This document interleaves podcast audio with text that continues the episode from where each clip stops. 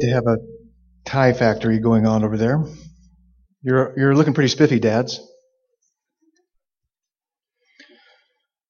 So this morning, we're going to talk about qualifications for leadership. So if you care, I'm going to tell you who, who to vote for this year. Actually, on a second thought, let's talk about leadership in the church. We'll save that for another time. Quick review of where we've been. Paul is discipling Timothy so that Timothy can give leadership to a church in Ephesus. That's in modern day Turkey.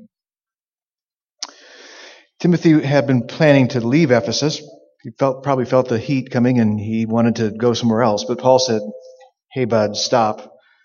Not so fast. You need to tell certain persons who are teaching contra gospel, anti gospel, false doctrine to stop it.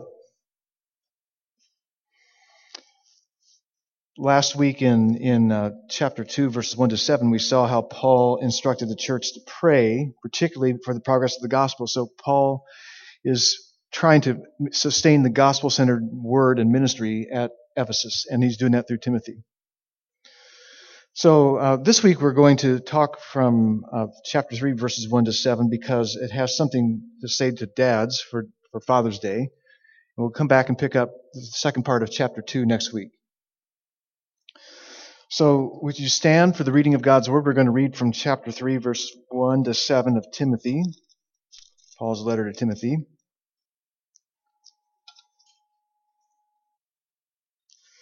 The saying is trustworthy. If anyone aspires to the office of overseer, he desires a noble task. Therefore, an overseer must be above reproach, the husband of one wife, sober minded self controlled, respectable, hospitable, able to teach, not a drunkard, nor not violent, but gentle, not quarrelsome, not a lover of money. He must manage his own household well, with all dignity, keeping his children submissive. For if someone does not know how to manage his own household, how will he care for God's church? He must not be a recent convert, nor, or he may become puffed up with conceit and fall into the condemnation of the devil. Moreover, he must be well thought of by outsiders, so that he may not fall into disgrace, into a snare of the devil. Father, we need your Spirit, the author of your word, to grant us understanding and, and help to grasp what your word is saying to us, what it means, how it applies, and give us receptive hearts to what you want to teach us. Help me, Father, to be faithful to your word by your grace and, and according to the glory of Christ. We ask this in his name. Amen. You may be seated.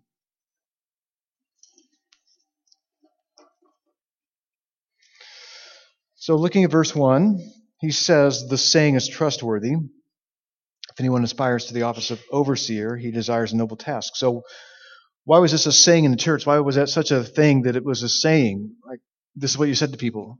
If anyone desires the office to be an office of, of, of overseer, um, he desires a noble task. Why was that a saying? Giving oversight to the church was vitally important. And in Ephesus, the need for qualified leadership was great due to the presence of false teachers, especially since some of the false teachers had come from the leaders, more than likely. Paul had warned them 10 years earlier, uh, back in, in Acts, we read it, Acts chapter 20. He had warned the, the elders at Ephesus uh, this way I know that after my departure, fierce wolves will come in among you, not sparing the flock. And from among your own selves will arise men speaking twisted things to draw away the disciples after them. So sadly, what Paul said came to, came to be true, that some people rose, leaders came out of the church who, who were speaking twisted things. Um, they didn't pay close enough attention to their spiritual health so one of Timothy's tasks is to establish qualifications for overseers. Now you may be asking, what is an overseer? Good question. Do we have overseers? Well, the Greek word is episkopos, and you may hear within that we get the word episcopal from that. Uh, actually, that word migrated through from the Greek to the English to become the word bishop. So some of the older translations say um, call this role bishop. But that comes with some baggage that's not necessary to, to carry. So uh, the word just means overseer, and so it's good to, to just call it overseer.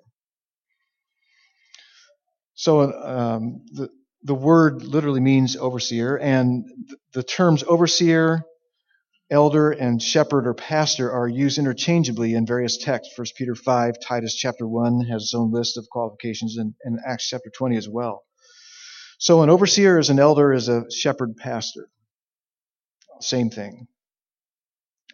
Now, typically, we refer, in many churches like ours, we refer to uh, the paid staff elders as pastors and the elders who are not paid staff as elders. But, but in the scripture, they're all the same. They're, they're they have the same work, they just have different emphases, different uh, times of, of being devoted to that task.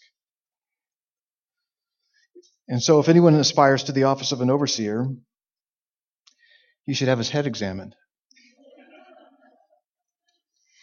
That's what we typically think. Uh, well, first, before becoming an overseer or an elder, you have to want to be one. Now, that's part of the issue. Is many times guys don't want to be an elder, and so that's not a problem. They don't. We don't have a bunch of people lined up wanting to do that. On the other hand, some guys are too eager to be elders for power and control reasons. But just because it's possible to have self serving ambition doesn't mean there is no good motivation in aspiring to the servant leader role of an overseer or an elder. That's because Paul says it is a noble task. It's a good work. It's a good work because uh, it's vitally important for the church basically the apostles planted churches and then they appointed elders to lead the church. So they, they would stay around, they would disciple people, they would appoint elders to lead the church, they would come back and check up on them. So that's how, from the beginning, uh, the church was, was governed. An overseer leads and shepherds the church. He watches over the health, direction, and life of the church. Paul assumes Timothy understands that, and he did. So the question is, do you have a heart for encouraging Christ's church to be healthy, to grow stronger in the Word of God, to be making disciples for Jesus, to be spreading the gospel, to keep sound teaching of God's Word central, to be growing and becoming like Jesus? If you do, God may be preparing you to become an elder. So what, what does it take to be an elder? Business administrative skills, type A personality, being in leadership role in your work, financial success. Though some of these skills can be useful in serving as an elder, the two best models that describe an elder are, are that he is a, like a father and he's like a shepherd. He's like a father and he's like a shepherd. Paul, in uh, a little bit later in this text, will talk about how he, how an elder or an overseer is like a father uh, Paul or Peter actually in chapter five. I'll just read you a couple of verses from verses one and two of First Peter. Peter says, "I exhort the elders among you as a fellow elder." So Peter, the apostle, considered himself a fellow elder with other elders of the churches. Shepherd the flock of God. So if you're an elder, you're to shepherd the flock of God that is among you, exercising oversight. There's that word again, verb form of overseer, oversight not under compulsion, but willingly as God would have you. So just as you would your family because you love them, care for the church, shepherd the church, give oversight to the church. So a father shepherds his family, and he's primarily responsible to lead, guide, care, and provide for, for, for his family. So shepherding father is similar work. You got sheep that get dirty and get sick and need discipline, need direction, need feeding. In verse 2, Paul starts out with therefore, because he's making a strong connection here. Therefore, because being an overseer or an elder is such an important role, because as goes the leadership of, so goes the church. That's scary. As goes the leadership, so goes the church. So you're a victim of us who are leaders, or being helped one way or the other, hopefully helped more than victimized. He must meet the qualifications. So therefore, because this role is so important, there are qualifications that God reveals through the apostles that an elder or an overseer needs to meet. This was a big issue for them in, in Ephesus because of the character, the bad character and behavior of the false teachers. What we'll see is that most of the qualifications are about character and not about uh, function. Far more about character than about function. And nearly all these characteristics are, are expected for all Christians, not just elders. So, as, as a father to the church, an elder or an overseer models these qualities for the church family. So, you might say, well, if these qualities are required of all Christians, what sets elders apart? What makes them unique? Well, for one thing, what he starts out saying that they must be uh, above reproach. An elder must be above reproach. Now, what that doesn't mean is perfect, because we, we don't get there till heaven. But what it does mean is he can't be justifiably accused of obvious ongoing negligence or violation in any of these areas that he, that he describes.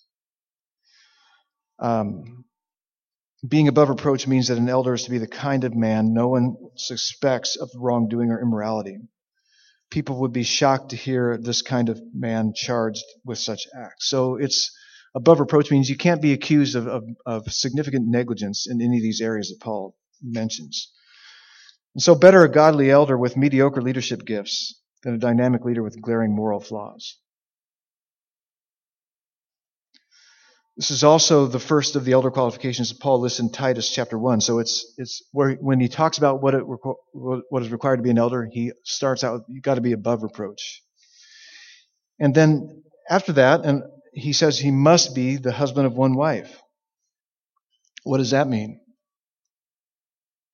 Well, it might sound pretty obvious, but there's been a lot of debate over the years about what this means. So, uh, one one possibility is it means it prohibits polygamy. You can't have more than one wife on the side. No extra wives. No, no numbers of wives. Just one. And actually, at the, at the time Paul's writing, in both the Greek culture and the Jewish culture, this wasn't a big issue. they pretty much realized that one wife is enough. So, uh, and certainly in Christian culture, um, they, they knew that God's design was one wife, one, one husband. So uh, it doesn't seem likely that that was Paul's main meaning here because it wasn't really a big problem then.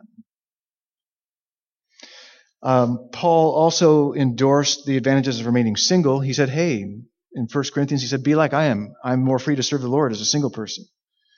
So it doesn't, he's certainly not saying that only married guys can be elders. Uh, was he saying that you couldn't be remarried after death of your spouse, of your wife? Well, no, that wasn't the problem. So he's not saying that. Maybe he's saying you can't be remarried after divorce. So if you have a, um, an unbiblically grounded divorce and you're remarried, then you can't be an elder. He could mean that. But I think the primary meaning is that a man is devoted and faithful to his wife. That's what he's saying. He's a one woman, one woman man. It's very clear that he's devoted totally to his wife. He doesn't have a, a perfect marriage but he has a Christ centered marriage, a Christ honoring marriage. And uh, this requirement shows up again in, uh, in other lists of, of, leadership requirements. So it's very important. And it's, it's second on the list after you must be above reproach. So you need to be blameless and you need to be clearly a lover of your wife. If you're married, the first test for elder qualification is how's your marriage? Are you compromising it in any way with real people or false people on the internet?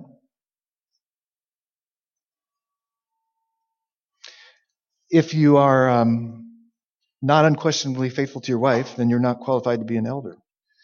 If you aspire to be, be an elder and your marriage is shaky, don't give up. Do the hard work of repairing and renewing it. And while we're on the subject, whether you're an elder or not, or aspire to be an elder or not, how, how are you doing in your marriage? How's it going?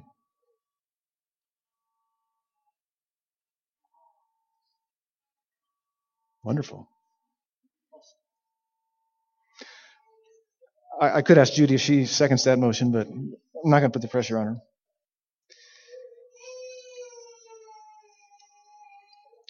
Beyond that, Paul says you must be you must be sober-minded, clear-minded. You're able to make sound judgments. Your emotions don't overwhelm your thinking and reasoning. You said my emotions overwhelm my thinking and reasoning 20 times yesterday. Well, that's a problem. Similarly, he says self-controlled.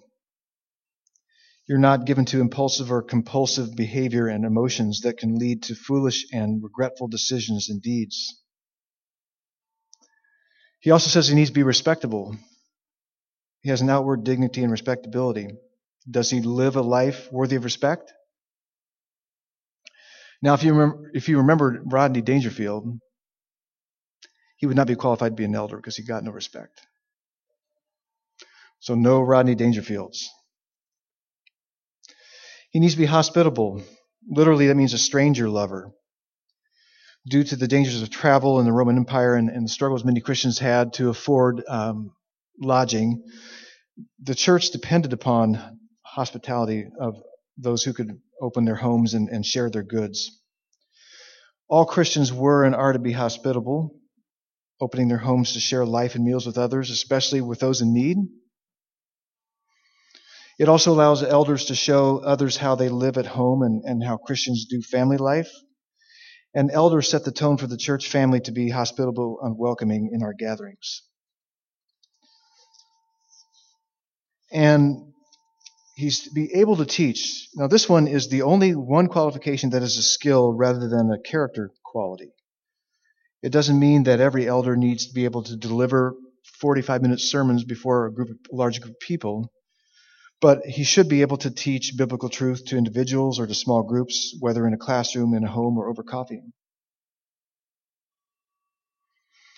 And this is a critical need for the church in Ephesus due to the damage created by the false teaching. Paul said, and he explains it a little bit further in Titus chapter 1, verse 9.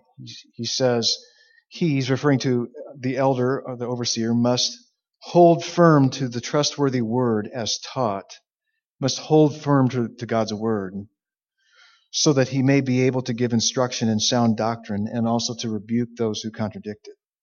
So you need to be able to teach it, instruct it, and rebuke those who contradict it, and hold fast to it the elder's authority doesn't come from his personality, it doesn't come from his education, it doesn't come from his position or his social standing or his expertise in, the area. It comes from his reliance upon God's word. That's where his authority comes from. His holding firmly to it and his ability to teach what it says and how it applies. He is to be a man of this book. So far, Paul has listed seven positive qualities the overseer needs to have. In verse 3, he lists four negative qualities to avoid. So here's some things to avoid. Don't be a drunkard. So if you're if you're a drunkard, stop it. Cut it out. He can't be he's saying literally he can't be addicted to wine and he can't be a heavy drinker. Not given to drunkenness. And of course this would apply to addiction to other intoxicating substances. Not violent, but gentle. Roy, there's nothing worse than an elder meeting that ends up in a fight, right? Yeah. Elders must not be given to violence or fighting. Instead, he should be gentle or gracious. Are you known in your circles as a, as a bully when you don't get your way? Any bullies here when you don't get your way?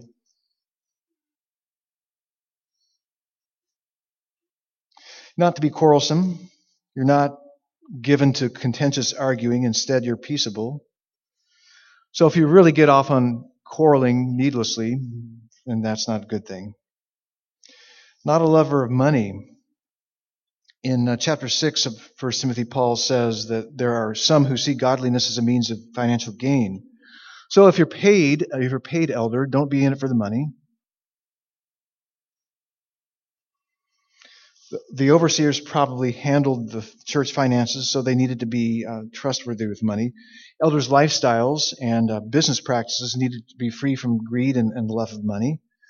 though elders should encourage and model generous giving to the Lord's work through the church, they, they are not to be motivated by money as if that is the highest measure of health of the church. Everything's about money.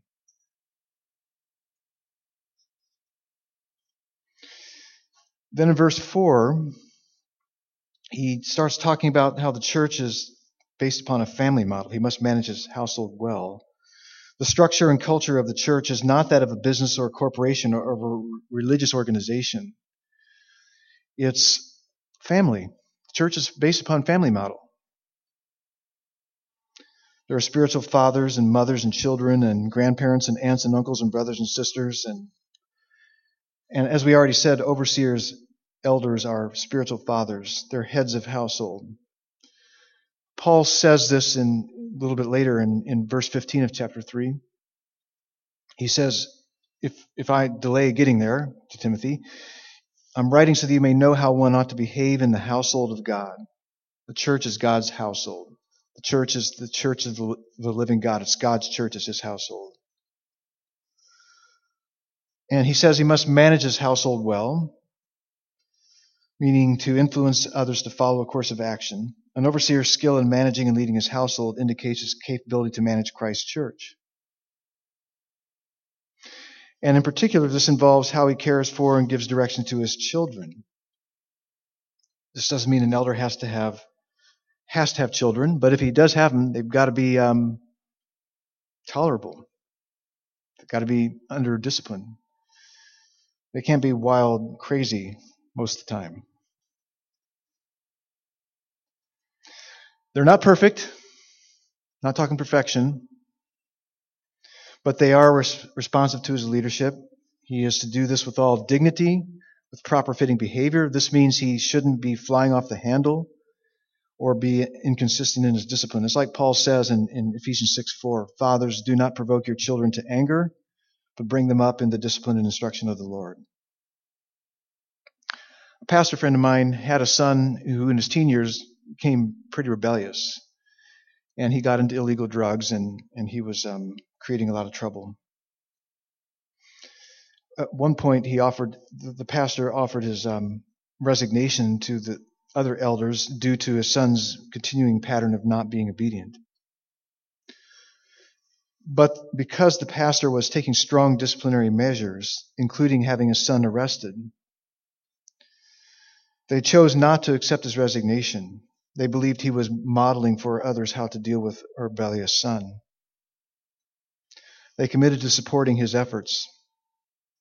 Eventually, his son repented and came back to the Lord, and he's, he's married, he has kids today. He's, he's living a godly life. So it's how you deal with your kids. It's not that they're perfect every moment or even for a season, but you, you, you exercise godly discipline. He says in verse 5 if someone doesn't know how to manage his own household, how will he care for God's church? So, what are the similarities between being a dad and being an elder?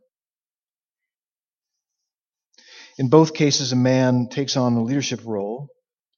In both, he bears the, the primary responsibility to help those under his care grow up and live together in harmony.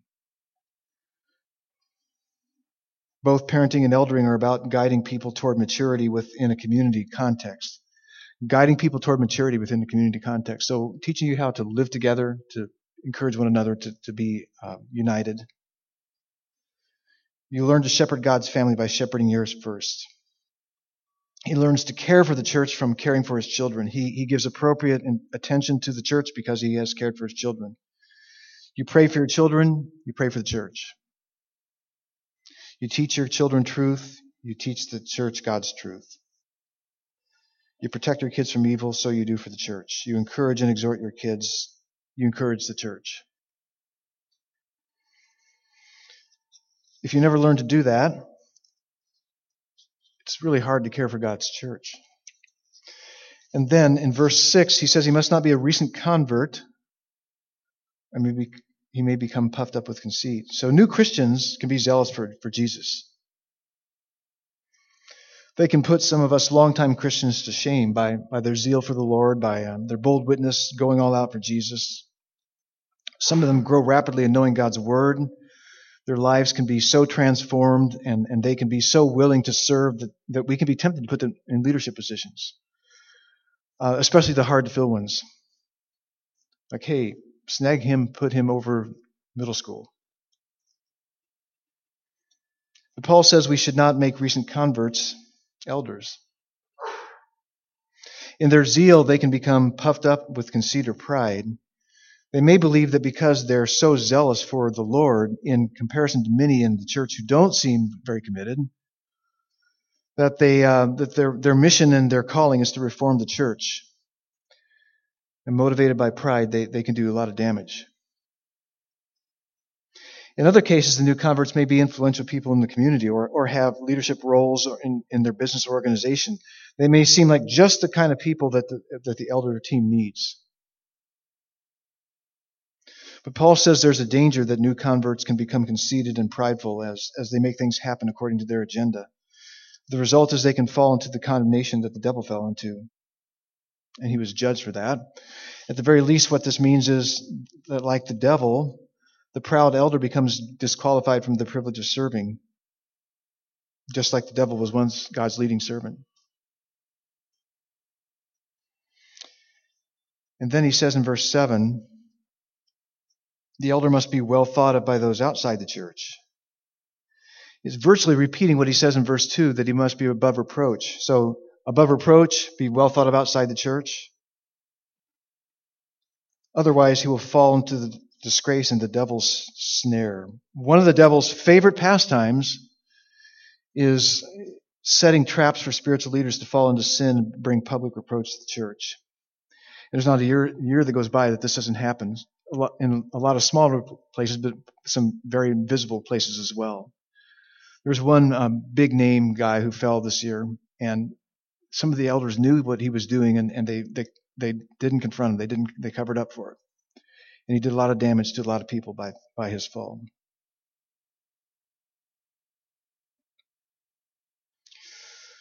The media loves to feed on the results of, of the devil's trap. The gospel is tarnished, and those who love to hate the Christian faith are happy to have more justification for their scorn. So you get these questions. Oh, really? Is he a member of your church? Is he he's an elder at your church? What are you teaching there? Man, he's he's a rat.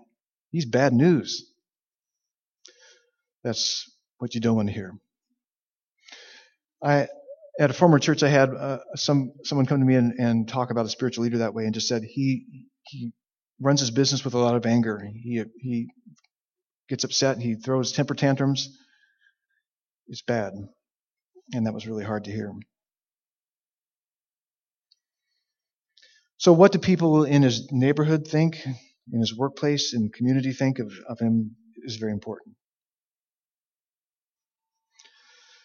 Overseers, elders teach. They pray, they serve so that their brothers and sisters might know Jesus more intimately, obey him more faithfully, and reflect his character more clearly, both individually and as a church family. An elder pastor wrote about his ordination. One of the men on his review team asked him to read 1 Timothy 3 1 to 7. So he said, I read it out loud. I opened my Bible and I read 1 Timothy 3, 1 to 7 aloud to the, to the man and, and to the others in the room. When I finished, the man said to me, Thank you for reading that. I only have one question. Is that you?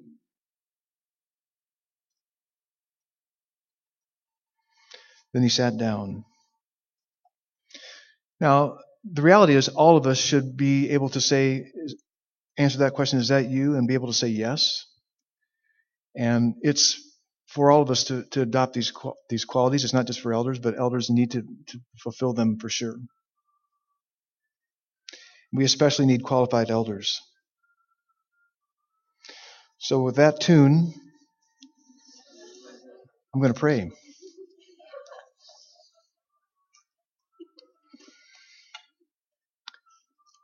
Father, would you help us to fulfill what your word says we are to live as and like? Would you help us to be a people who are above reproach? who are faithful in our marriages, who are self controlled, respectable, honorable, good reputation outside the church. Would you be working in our hearts to, to continue to raise up godly leaders who can teach and hold fast your word and, and shepherd us to growing in godliness and, and wisdom and Christ centered, gospel centered truth?